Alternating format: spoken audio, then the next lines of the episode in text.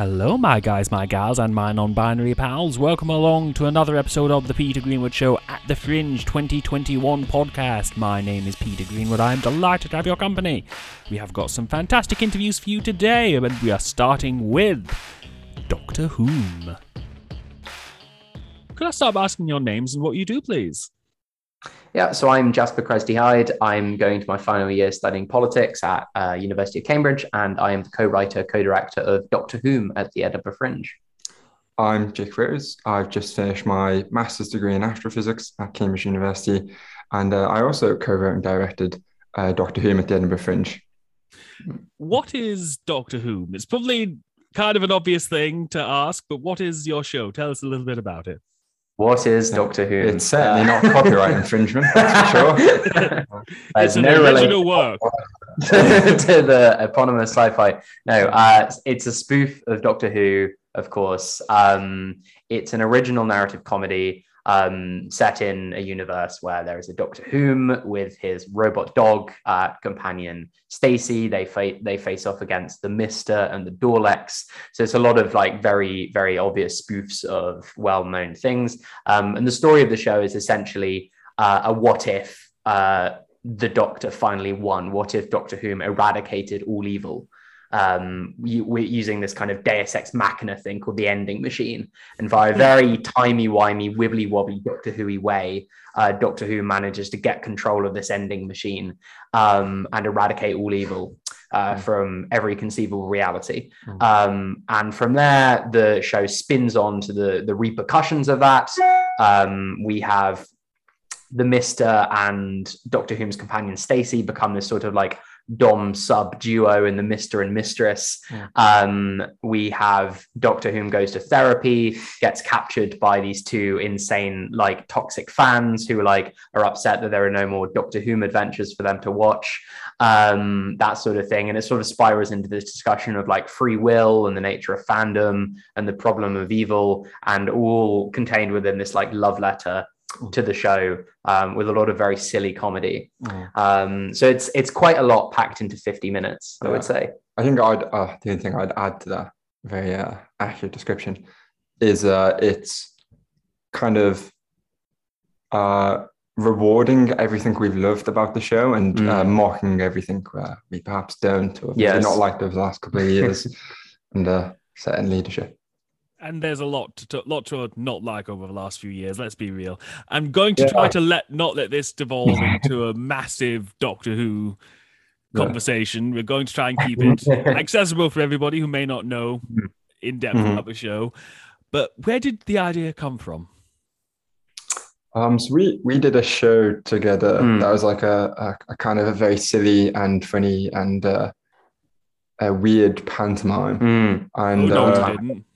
Yeah, oh yes, we did. Yeah. and we had uh, Yeah.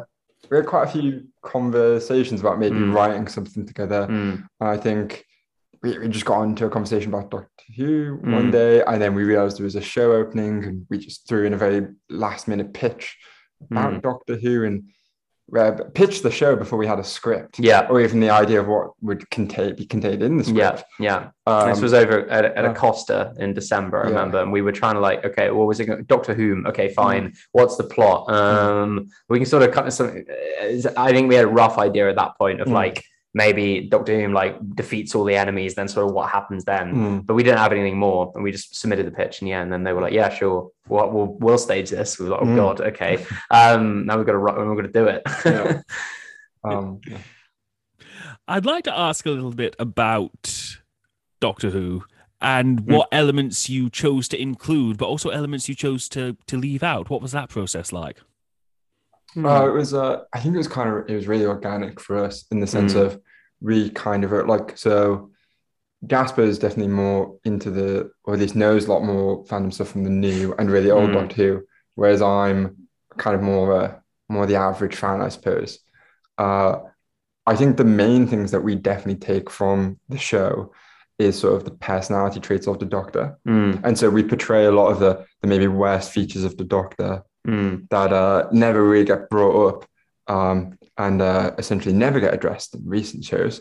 But uh, the kind of arrogance and the Yeah. bravado and the um getting companions killed. yes yes the sort of mistreatment of companions Mm. kind of thing the sort of um yeah the whole the whole show is pre- predicated on the basis of doctor who assumes they're infallible which is why they can eradicate evil across every conceivable reality Mm. um so we sort of and, and of course doctor and doctor who sort of also assumes they're infallible quite a lot so we sort of play with that idea Mm. um In terms of just uh, like characters and stuff, Mm. it mostly depends of can you change a vowel in their name and it sounds similar, but doesn't sound similar enough to be copyrightable. Exactly. Yeah. Exactly. So that's where the Mister and the Daleks come from. Or in the case of robot dogs, so we have our sort of fully functioning actual robot dog on stage, which is like this big model that our technical designer made um, of a kind of pastiche of K9 attached to a remote control Mm. car, which Jake controls from the tech box, and we have an, a voice actor playing him. Mm. Um, so he sort of like drives around the stage, and then his voice booms across the uh, booms across the sound system. So it's also the kind of like um, what would what would simply look cool on stage. Um, we thought, oh, we've got to have a kind of robot dog in there. That's an immediate like, wow, that's a really cool thing that this show has done. Um, Mm. Yeah, yeah, I would say so. Yeah, very very organic process. Very much um, Mm. picking stuff that's easily spoofable um, and can work within the theme of the show that we wanted to explore, and stuff that we were like, okay, what can what can we actually pull off on stage, and what would look very impressive? Yeah. Um, I suppose. There's a lot that's uh that has certainly been in drafts of the script. Mm, Certainly when we were redrafting now that's came in and then been taken out mm. because maybe it's too complicated or it's a bit too narratively unsatisfying, shall we say, which uh, is a reference to our show if you ever watch it. Um, but uh, I, I, I actually, I actually find it hard to think of a single character in Doctor Who that couldn't be spoofed. Mm, They're all beautiful in their very spoofable way. exactly, exactly. Now you said that, that does. I'm trying to think of one that can't be spoofed, and they all they all they all have a target on their backs. Now I think about it. I want to ask, and I know this isn't the most interesting topic of conversation, but I do want to ask a little bit about the copyrights. Did you look Hmm. into that when you were putting the show together, and if you could have used the Master and the Daleks instead of the Mister and the the Daleks, was it? Would you? Hmm. Have, Um, what was that process like? I think even if it was allowed, so the the it's certainly something. Uh, we're not doing anything too egregious. Uh, it's certainly flying under the radar. It's not a big show. Like it would never get on TV or anything uh, without being licensed. But we're not doing anything too egregious. So although we joke about copyright, where we don't actually think we're doing anything too uh, Yeah, mischievous. yeah, yeah. But, but I think even if we could, I don't think we would have used the Mister or the Daleks. I think it, it's fun making these very on the nose references and Mm, um, you know being being able to make it obvious it's a it's a spoof and we're mm, we're making the silliest versions of these characters that we Mm. can mm. and uh, you know kind of looking at them through a kind of distorted wibbly wobbly mirror type Mm. view. Yeah, yeah. Our producer is a lawyer, so Yeah. uh, um, uh, yes, That no, helps. That Yeah. helped. That helps. Now, what what Jake said is very much a parody. It's very much a spoof. It um and and Doctor Who parodies and spoofs at the Edinburgh Fringe are a well worn tradition at this point. So I've seen plenty um in my time, and there's there's a brilliant um, spoof shows and improv shows and that kind of thing. Uh, so this very much falls in that tradition, I would say. Um, and yeah, I don't think there's a single reference or mention in the show of anything that's actually copyrighted. Everything has Yeah. been tweaked. Um, and plus, there's a lot of original characters in the show as well. We have our um, Yeah. Doctor Who's therapist, Jeff, um, who Doctor Who gives free will to, um, becomes sort of the Doctor's companion, and that's an entirely original character. Mm. Our antagonists are original characters. Stacy slash the mistress, the comp- the original companion, is original character. Mm. Um, so we really we've really enjoy that element as well of actually it's not just oh everything in it is something you've seen in doctor who but tweaked slightly Mm. it's actually oh we're going to see an original spoof satire parody of doctor who um, with elements that we know and love um, but there's also original elements that the writers and team have come up with Mhm. Have you ever accidentally messed up and been like, "So, Master, I mean Mister," and like accidentally no, called characters their real fortunately names? not. fortunately not not I think uh, I think for the most part we're uh, we're more likely to do the opposite, where we're gonna actually talk about like the Mister or the uh, no the master. I did it again. The master, the master the Daleks and use the, the wrong words because we're so ingrained. We're in so using engrossed in this the show now. terminology now. yeah it's been um we've all been living with the show for a very long time because we first as, as we said, we came up with the idea in December 2019. We first staged the show in February 2020 um, for a three day run in Cambridge. Um, and it just kind of exploded in this incredibly fun way. And we sort of sold out every night. And uh, it got this like these really lovely reviews from the student press. Um, and we all became incredibly close like cast and crew doing it. And then of course covid happened. Um, and theatre in cambridge is like a huge uh, ecosystem and industry. But because of covid it's you know pretty much one of the last in-person shows that was performed mm-hmm. um, so it sort of meant that there was this very long afterlife for the show um, within for us. And we constantly talked about like, oh, we've got to do it again. Like, can we do a sequel? We talked about bringing it up to the Fringe last year, and then of course it didn't happen. Mm-hmm. And we sort of, you know, our group chat was very active constantly. Um, and then finally this year, we were like, okay, the Fringe is looking like it could potentially happen let's try and make this work. Um, and thank God, um, the odds seemed against the show happening at so many points over the past few months, but everything's just fallen into place.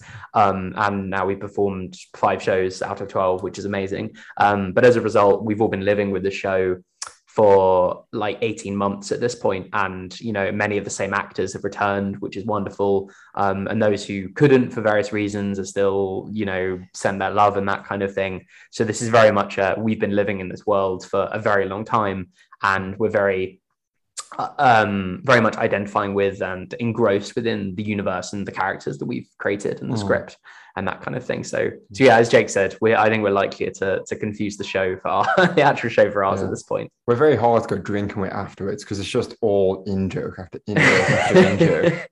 Uh, I wouldn't recommend buying us a pint. I want to ask because the Fringe was got nobody knew if the Fringe was going to happen this year, and it got kind of started kind of late. And I imagine you were putting the show together, and then Jodie Whittaker and Chris Chibnall made their announcements. How did that change your show at all? Did it affect it at um, all? I kind of wish it came just a week after our show. Uh, mm. It's an it's it's a it's an open secret that maybe our show makes light of some of our um, the writers and executive producers of the current version of Doctor Who, of which I think there's only one. And uh, hmm. um, we, we, we actually don't uh, make fun of, of Jodie. We, we kind of agree she's maybe just a good actress, uh, mm. wrong time. Mm. Um, yeah, like okay, lots of things came together. Uh, actually hasn't changed the script a lot. We were no, we, no, we were making so. fun of Chibnall two years ago, let yeah. alone now. That's you. That's you yeah, good yeah. work yeah yes it's sort of um yeah it hasn't hasn't really changed the script at all. Like we have a um we have two doctors in the story our main doctor who and then there's like another doctor who who sort of comes in at plot convenient moments who's sort of meant to be a Jodie pastiche. Mm. um but um that's the only major thing that's changed from the original run i think. Um but yeah no we still have the same Chibnall jokes that we had um back in 2020 as we do now. Um i think the only thing that really changed was that it um uh the announcement sort of perhaps put more spotlight on on Doctor Who at the fringe, um, as people are aware that um, people are more aware that like, oh, you know, we're going to see we're going to see this Doctor Who spoof. Oh, uh, you know, the the writer and the actor are leaving. Uh, this sort of like a time of transition kind of thing. So I suppose it's I, I, suppose the only way it's changed is it's like helped publicity a little bit, um, but also because in these times of transition for the show, it sort of throws everything up in the air, doesn't it? So like, oh well, what's Doctor Who going to be next? Who's going to take it over? Who's going to be the Doctor? It's a show that you know has remade itself so many times. Everyone's thinking, what's the next next iteration going to be? Um, and I'd be very surprised if it's this, um, given that it's filled with swearing and nudity. Um, but uh, you know, it's an exciting time where everything gets thrown up in the air, and you think, okay, what's what could the future hold? It's it's a time of mm. creativity, I think. So in that sense, it, it's it's a very good time to be performing Doctor Who. Yeah. No one, no one's, no one's given us the show-winning job. Um, no, that's, that's quite, that's quite clear. yeah, yes, maybe, maybe it's an. They're welcome show. to get in touch. Yeah, if they want. I'm very happy to respond to those emails. Um, I doubt they will. well, stranger things have happened in the universe. You never know. Hmm. Never know. Where can people find out more about you and the show online? Where can they? Um, they can follow at Doctor Whom Show on the social medias. So that's Doctor with a DR um, on Facebook, Instagram, and Twitter. Um, that's where all the info about the show and the team is. Um, there'll also be links in there to our previous work. So our production company that we set up is a time and a place productions. Um, so the group of us, so myself and Jake and our producer Vicky, um, we uh, yeah we started on making Doctor Whom, and we've made um, other shows during our time at Cambridge. Um, uh, radio plays, two superhero radio plays called The Adventures of Sharkman and Sharkman 2. Uh, we made a weekly um, a satirical news show in the vein of like the Day Today called Tomorrow's News. Um, so all of that is in the ether if people would like to go and watch it. Hmm. Um, mm. And uh, but yes, for for Doctor Whom, it's at Doctor Whom Show mm-hmm. on the social media mm-hmm. medias. Thank you so much for your time today, guys. It was great to speak to you. Oh, thank you. Thanks, great to speak to you. And come watch Doctor Whom. Yeah. Doctor Whom is playing at the Genet Theatre at the Space Triplex from the 23rd until the 28th of August. Can I stop asking your names and what you do, please? Sure. Um, I'm Holly Boyden. Um, I'm the writer, uh, producer, and one of the performers in It Kind of Looks Like a Doughnut. And I'm Lisa, and I'm the actor that plays Eva in Holly's wonderful play. How are you today? Are you well? Yeah, good. Good, thank you. How are you doing? I'm very well, thank you. Thank you for coming on the show and talking about your show. What is It Kind of Looks Like a Doughnut?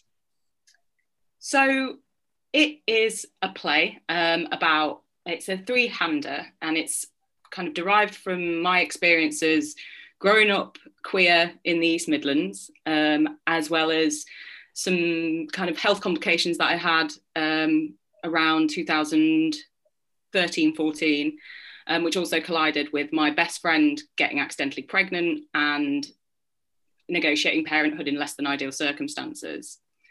Um, and it's taken, well, 15, 16, 17, 18, 19, 20, 21, seven years for us to, um, for me to build the show into what I believe is the best version that it can possibly be. And it's grown so far, it's grown far beyond the autobiographical kind of kernel of an idea of the stories and it's become something completely its own. Um, and eva who is played by lisa is the character that is based on me but in absolutely no way is me anymore because lisa has injected herself into that character and i have built on top of it. And lisa has been a major part of kind of us being able to kind of make it make it a real story as opposed to just a this is what happened to me narrative. It sounds like it's kind of an intense story, and that part of the problem with with these interviews is I want people to talk about their shows, but there's only so much you can say without spoiling it. So, what can you tell us about the show without spoilers? What I will say is it is a, and this is kind of a, direct quote from the show. It's a one. It's a story about having one more hole than a man has, um, but there is other stuff, um, and whatever that is, we're going in up to the fucking elbows, and it's it, it's colliding friendship, grief, and uh, the supernatural with some really quite visceral bodily experiences that women are told to not speak about. What made you want to tell this story and to put it on such a personal stage as The Fringe?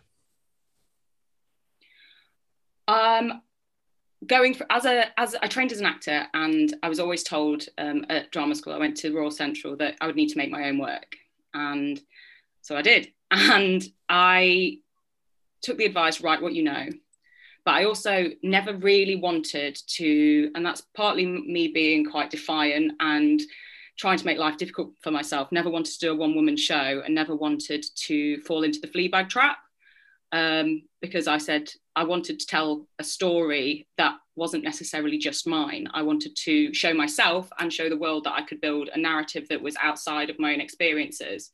And whilst I absolutely love and adore and can't quite get my head around people that are able to do one woman shows because they are a different beast of person, they are the idea of being alone on stage for an hour is that's something that absolutely freaks me out. Um, and so that's that's why I started thinking, well, what have I got in my bank that I can tell this story, and how can I make it? This is my my starting piece. This is who I am as a writer. This is I'm launching myself out into the industry. And so it's not just me and my story, but it's lots. I hope it connects to lots of other people's experiences because that's the whole point. I said to my director once when we were having a DMC over some wine, she says, Well, what's the whole point of you being alive? And I was like, The whole point of me being alive is to say something that somebody somewhere goes, that happened to me and I felt like that. And thank you for saying that. And I feel better that it's not just me, I'm not alone and I'm not weird. Um, and that's why um, I told this story. Um, Lise, why, what drew you to it? Well, I have to say that I feel that you accomplished those things because, um, you know, the kind of feedback that we've had from the play is things like, oh, wow, it's nice to just say that out loud, or it's nice to hear that out loud, you know. Um, and Holly has this amazing talent to write northern humor as well. I feel that before I met Holly, I hadn't found anything that I really, really connected with. And then when I met Holly for the first time and she gave me this monologue to read, I was like, oh wow, this is this is great. I really connect and relate to this. You got the humor down. She's just a very, very good storyteller. Um, and it is kind of something that will connect with all women, all men. It's it's for anyone, isn't it? And then we're all, we're, we're all going through the same things at the end of the day. We're all on this planet to figure life out. Um, but we're just, I think I relate to this story a lot because me and Holly maybe have been through similar experiences growing up in the north as as girls, as females, um, and the bluntness that comes with it and you know the kind of oh you're going for this. Oh deal with it. That kind of thing isn't it? For me um that's what first initially drew me so much to the play just how real it is. I'd like to ask a little bit about putting the show on in such no let me, let me start again. When it came to putting the show together for the edinburgh fringe what was the difference between putting it on video and doing it in person? And which would you prefer to do in the future the video version or the the in-person version? So we have been we've been fortunate enough to do it in person. We did um, we received the pleasance curve national partnership bursary in 2020 in january just before the apocalypse and we're due to have 30 dates at Edinburgh Fringe 2020. Um, and then obviously, you know, mm, 2020 happened. I don't know if people were aware. Um, and so that, that, um, it came as a, a real blow, but also slightly kind of as a relief because this is my and Lisa's, I believe, first fringe ever. I've never even been before. Um, and that's partly due to a lack of self confidence, um, massive anxiety about um, being in such a huge beast such as the fringe and not having the confidence to know how to even begin to tackle it when you've come from a background where it hasn't been, haven't been part of the drama societies that went up or a family that even went to the theatre um, i knew that the edinburgh fringe was something that happened and you had to be really good and i just stayed away from it. And in the customer service jobs that i had throughout my time in london often i worked in theatres and they would veto the august months and you weren't really allowed to take holiday because they knew everyone would try. So i just never went um, and so when I received the award, I was like, oh my God, I've got to go to the Fringe. And then on top of that, um, I was informed by the Pleasance, who are incredible, brilliant supporters, but they said, oh no, you're going to be producing it. You're producing this yourself. and I went, hmm? And like, so what do producers do? Um, and so, yeah, I um, have produced it for live and produced it for online as well at the same time um, because the idea this year, we weren't sure at the uh, when it came to April, March, and I started getting in touch with the Pleasance and the Curve again. They were like, oh, we don't know what's happening. We don't know whether or not the curve's going on. We don't, we don't, the, the uh, fringe is going. We don't know what's happening. But try and produce anyway, and that's what everyone was doing because they were just doing their best. Um, and without a professional quote producer and a huge budget, it was very much uh, the Pleasance decision to say, look, you've got a cast of three, um, and a modest budget, I think that the best thing for us and for you would be if you perform in London as part of our London Festival, as opposed to going all the way up to Edinburgh and essentially bankrupting yourself for maybe very little return at this particular point in time um, because it, we just didn't know what the festival was going to look like or if we'd even be allowed to do live performances. Um, and so we have had a week of brilliant, brilliant live performances, one of which was filmed by Liver Limited, and that is our online on demand um, sharing for the Edinburgh Fringe. Um, I am personally of the opinion that I think theatre always works better in person because there is a temporality and a visceral nature to it that just can't be captured on film unless that show is specifically designed for film first. Uh, and I know that there are, there are a couple of um, people that I've been in contact with, kind of doing PS swaps and making connections and making new friends who have done shows where they've gone, well, this year we're not doing a live one, but what we're going to do is make our show that was live perfectly online. And that's not necessarily what we've done. We've done a live show that has been shared in, in another format. I'd like to ask Lisa a question. Lisa, you're playing a character called now. Is it Eva or Ava? Sorry. It's Eva, yeah. Eva. Sorry, I'm, I always get those two pronunciations mixed up. Eva, Ava. It's it's it's oh, a yeah. Well, actually, through her development, she was called Ava. Oh, was she? She's gone back to Eva again. So yeah. That's so interesting. So I was half right without even knowing about it. That's fantastic. Normally I'm normally I'm always wrong. Today I'm half right. Fantastic. I want to ask a little bit about playing Eva who Holly says is essentially her, but is not her. What's it like playing somebody when they're staring you in the face? Hmm. yeah. I think, um, like any actor's role, it's kind of trying to bring, trying to feel like it's real and believable and connecting with other people because at the end of the day, you're here to have a conversation and communicate with someone. And if you were to play the role of Eva or Holly was to play the role of Eva, you would bring what is you into the character and understand it the best way you can. And then on top of that, um, then you get the little voice just going like, this is this is Holly's story. This is like something that really happened. And you know, you want to respect that and you want to try and get to the heart of where they were and do do the writing justice and do the person justice so i think um, i spent quite a lot of time this time um, for the full length edinburgh fringe show to really delve into the characters and the story just for myself to try and unearth what was going on between the lines and everything so I think that was quite an important process for me.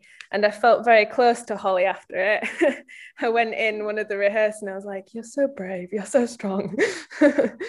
um, so yeah, it, it's it's a really um, it's a gift as well, I think, to to connect with with someone on that level as well, to try to understand what they were going through and communicate that with other people who are going through that too. When it came to putting on the show, how did the show change between the live version and the recorded version, or did it change at all? It's a good question. Um, I think that, I mean, the best person I think to ask for that um, would be our incredible director, Natasha, um, who unfortunately can't be with us today on this Zoom because she has a very, very, she's got an incredible job at the National Theatre um, wow, doing cool. associate director on East is East. So she is in rehearsal at the moment for that. And we are so very grateful to have had her as a part of this huge, huge part of this show. Um, I believe that for me, I could say I'm so close to the show now as a writer producer and also one of the performers in it. I got to a point where you go snowblind and I I couldn't tell whether I was good, whether I was bad, and what like kind of which way it was Christmas. So um, on reflection, um, as I've said, I I believe that the show has changed slightly in in its in it being translated to online insofar as you don't you're not there with the sweat blood and tears and the the kind of the visceral ugh, or whatever it is in the room. Um, and I believe that, that that is actually quite an intensive like n- nature that it's quite a integral part of this show for me because I wrote it in a very theatrical way. Um, so and if I were to adapt it for film I, there were things there are things I would do differently um, uh, namely things like staging um, because due to the nature of the, the, the, screen, there's a character who plays a lot from the back of the stage. And for the majority of the sh- of the online show, and we can't see her as well as I would like. Um, but there's things that you live and you learn, and Liva have do, like have done a beautiful, brilliant recording. But at the same time, this is a piece of theatre that's been recorded, as opposed to a show that is an online show. Um, and I think there is a real distinction between that, particularly at this year's Fringe. What is the future for the show after the world's least favourite C word bogs off? well, I'm hoping um, that we're able to tour. Um, again, I'm doing, I'm learning everything as I go. Uh, I'm an actor who accidentally became a writer, who accidentally became a barista, who accidentally became a nanny, who accidentally became a development editor, who then accidentally became a writer again, and now is a producer. So I've learned all of that in the past like six months, and um, everyone's going, "So yeah, have you made a tour pack?" And I'm like, "Google's what is a tour pack?" So this is where we are. um, very much a tour pack. Now I think of it.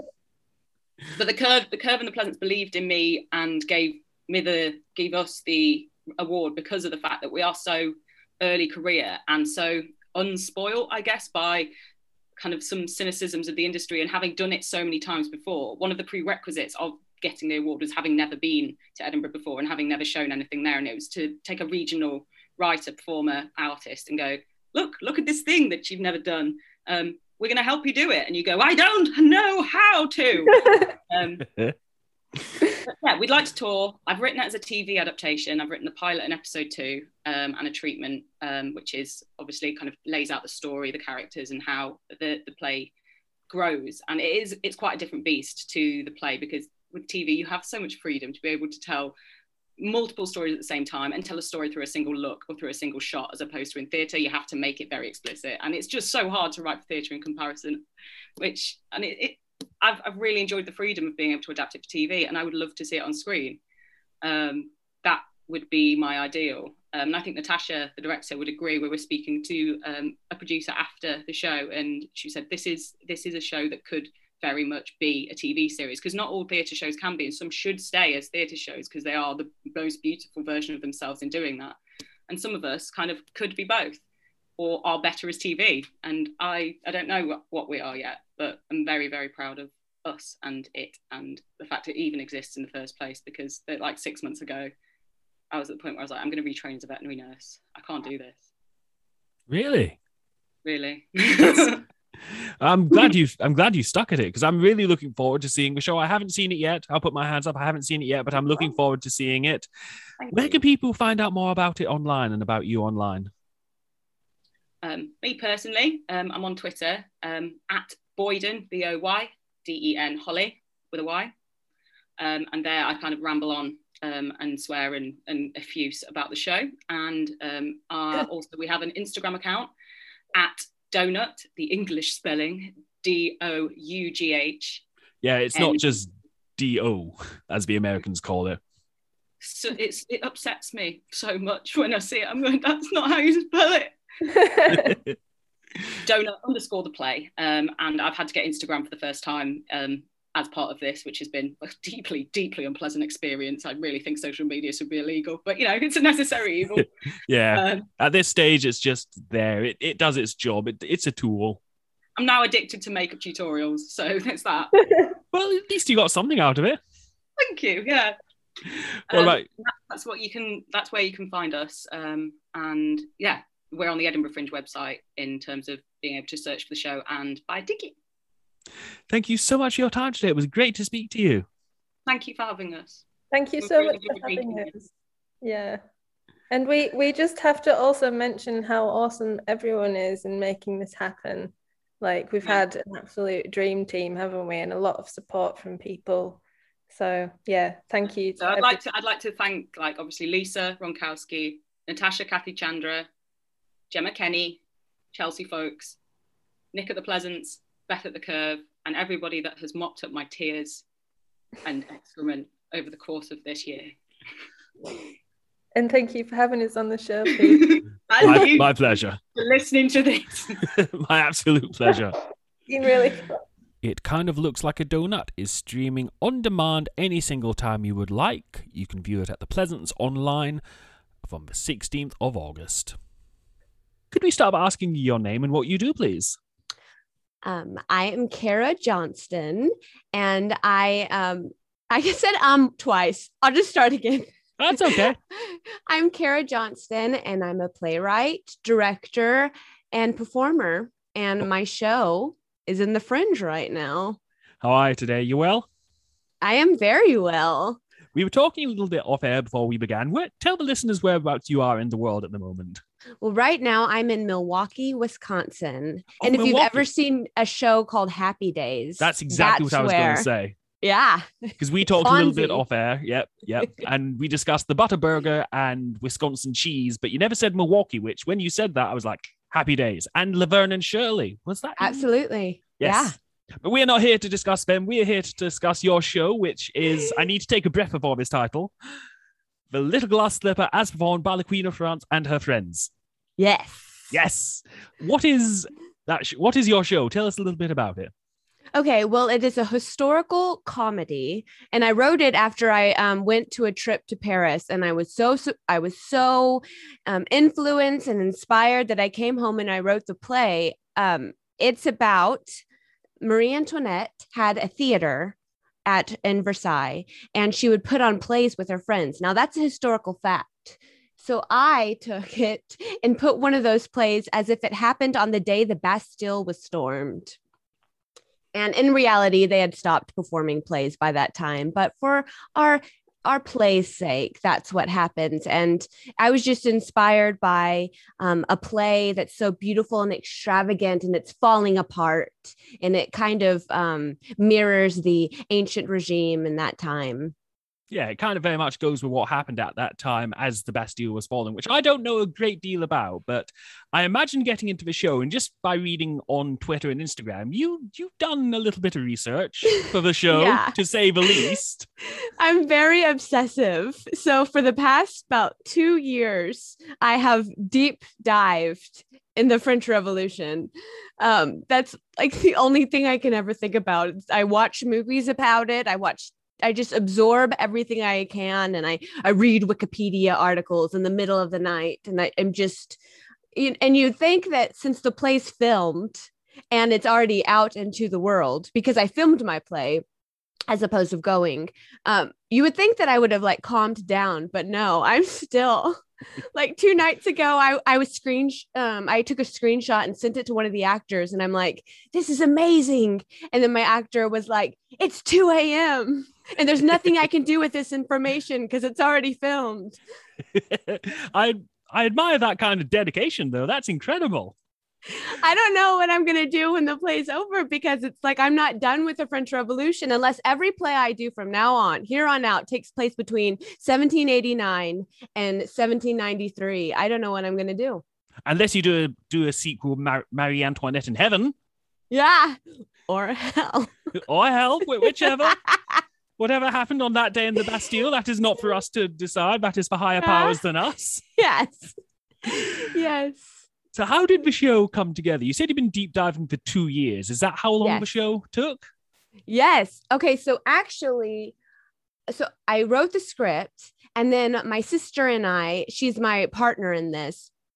She, we were like, let's, why not go to the world's largest arts fest? Let's go to the top for Start our the top. show. Because what? And so that was we got the courage, we got a venue, we were gonna go, and that was in 2020 I and see. then it didn't Mhm. um it didn't happen but um we worked harder when it got canceled because we just kept revising the script getting more money so the the show itself was actually um it was better off for the show to put it off a year I want to ask a little bit about how the show changed from its original inception to being in front of a crowd to being the recorded piece, which is available for streaming now. What was that process like changing it? Oh man. Thinking back, I don't know how I thought that I could travel with the show because they're so the costumes are so heavy because it's 18th century costumes and the set is so extravagant. We the the thing that changed the most is we upgraded everything because w- when we found out we were filming it, we were like, okay, so now let's build a set. Otherwise, we were going to, we had this plan of making everything on tarps and painting them really pretty so they, they could fold up and we could travel with them. And we built our set and and just expanded everything. I also added more characters because I didn't have to travel with only 6. I could have 12 in the cast if I wanted to. Yeah, so you those are the two things. I just expanded it. you weren't traveling with an army in a shipping crate, for example. Right. Right. So, what did you learn about Marie Antoinette when you were putting the show together, and how did that influence the show? How real is the show? okay. So I never set out to make a royal sympathizing piece. I mean, my my love for the French Revolution is the revolutionaries. Like I, I love reading about Robespierre and Danton and Marat. And I just those are my people of fascination. And obviously Marie Antoinette is a huge figurehead in the French Revolution. And it was at Marie Antoinette's theater where the play came to me because I wanted it to be when I went and I visited Versailles and I saw her theater, I knew that I wanted it to be a play within a play format, but I wanted that play to fall apart. And so with Marie Antoinette, I I just studied about her, but I was like, you know, now's not really the the time to write something, write a fluff piece where where Marie Antoinette and this person of extreme privilege while people are starving in the streets and dying. Now is not the time to make her out a hero. And so I just um I tried to be as fair as possible. But also, I mean, you never want to see someone die. I mean, like I I just I think that characters are more it, it's deeper than that. Like they're they're full they're well they're just so complex. There's a there's a bad guy but you know sometimes you care for them still. And that's what really i just tried to make her out to a real person. Sometimes she's annoying like she she gets on my nerves in the play but then also at the end i really feel for her. And you know she doesn't need to be queen anymore but it's kind of sad to see her see her so Mm. pathetic I said that my Marie Antoinette puts the pathetic and sympathetic. So that's what mine does. You're still sympathetic, but Yeah. it's really, yeah. I I don't have any tattoos, and I think I'm going to get putting the pathetic in sympathetic on my arm. That's a brilliant quote. yeah. That'd be great. What was it like casting it? Because as you said, you can put as many people in it because you're not traveling with it. What was the Yeah. process of casting like, and putting yourself into it as well? What was that like? Well, I thought it was very Marie Antoinette of me to cast myself as Marie Antoinette. Yeah, it's- like, like when we you joked about that so hard. Yeah, that is very Marie Antoinette. Like when you said that you'd go, you went to the Palace of Versailles and saw the stage where she would perform with her friends. That's that's a Yeah. very Marie very meta. Yes. um okay so i i hired people that um i knew as actors that were very very good and those were the the leads but then i wanted since i knew i was filming it i wanted um and it would be immortalized in film forever Yes. I cast my my non-actor best friends and my sister-in-law like I cast them as the servants in the film. And so um they're not actors at all, but I think they did a great job and sometimes non-actors can give a very good performance because Yeah. they're not in the confines of I have to do this. Like they're just in the moment and listening. Um and so that was really fun but the other actors um since i was filming it in dallas that's where i got my actors from but i i took two up here in milwaukee because i've been here for a few years i took them down there did, down to texas with me and That's so cool. and then I, I I cast myself as lead i mean would you not if you I have wrote to a admit play I would. Yeah. yeah like everything I've written, like there's a reason it's called the Peter Greenwood Show. yeah hilarious Now, this is normally the point where I'd ask people like, what do you think such and such would think of your play? Like if somebody's playing something, what do you think such and such would think of your play? But Marie Antoinette is not here to give her thoughts. But what do you think she would make of your play? I've actually what thought you know about of her. this. Yeah, I don't know if she would like it because I don't know if she would like it. I think she would be like, "That's not what happened," you know, because She'd want to put on her own play. right. Yeah, I, but I think Robespierre, Danton, and Marat would like it. Yeah, they'd have a great time. yeah, especially with the end. But yes. Um, or maybe they would think that I made her too sympathetic because I tried to be fair. Like I didn't go one way or the other. So maybe I'm glad that they're not around because I wouldn't want to offend them. Yeah, that's that's kind of you to say. Who wants to offend somebody who's going to chop your head off? No. I want to ask a little bit about what the future is for the play after the fringe. Where are you taking it next? Okay, so I'm I'm currently working on that. Got some emails going. I'm you know, if I'm gonna just, you know, why not just dream dream on here? Um I'd love to have other theaters produce my play. I would love to tour it, you know, like those are the dreams. I mean, I don't know how much with this um the um variant of the Mm.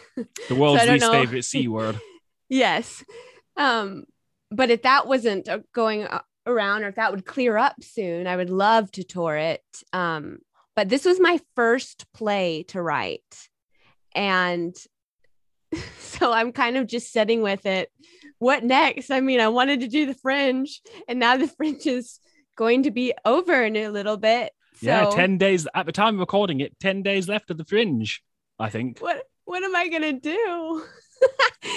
um, yeah, so I'm still working on that. I am talking to a lot of people. I have a whole list of emails that the Fringe Society has so generously helped me compile, and I'm I'm working with that. Um, but yeah, as of right now, I don't know, but hopefully that will change. I mean, it will change because I am Yeah. working hard on it, but I do hope you get to tour it and take it out into the world. yeah i think i really um i mean i'm a little biased but i think it's great and i think that people would love it Where can people find out more about you and about the show online?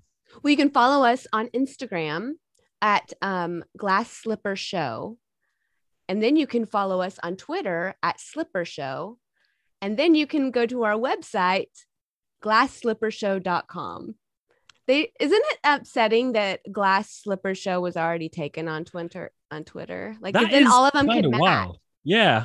It's so awful when you don't have like the streamlined all the way through and there needs to be one that you have to change. I hate it. So whoever owns Glass it. Glass Slipper Show on Twitter, we're coming for you. Make no mistake.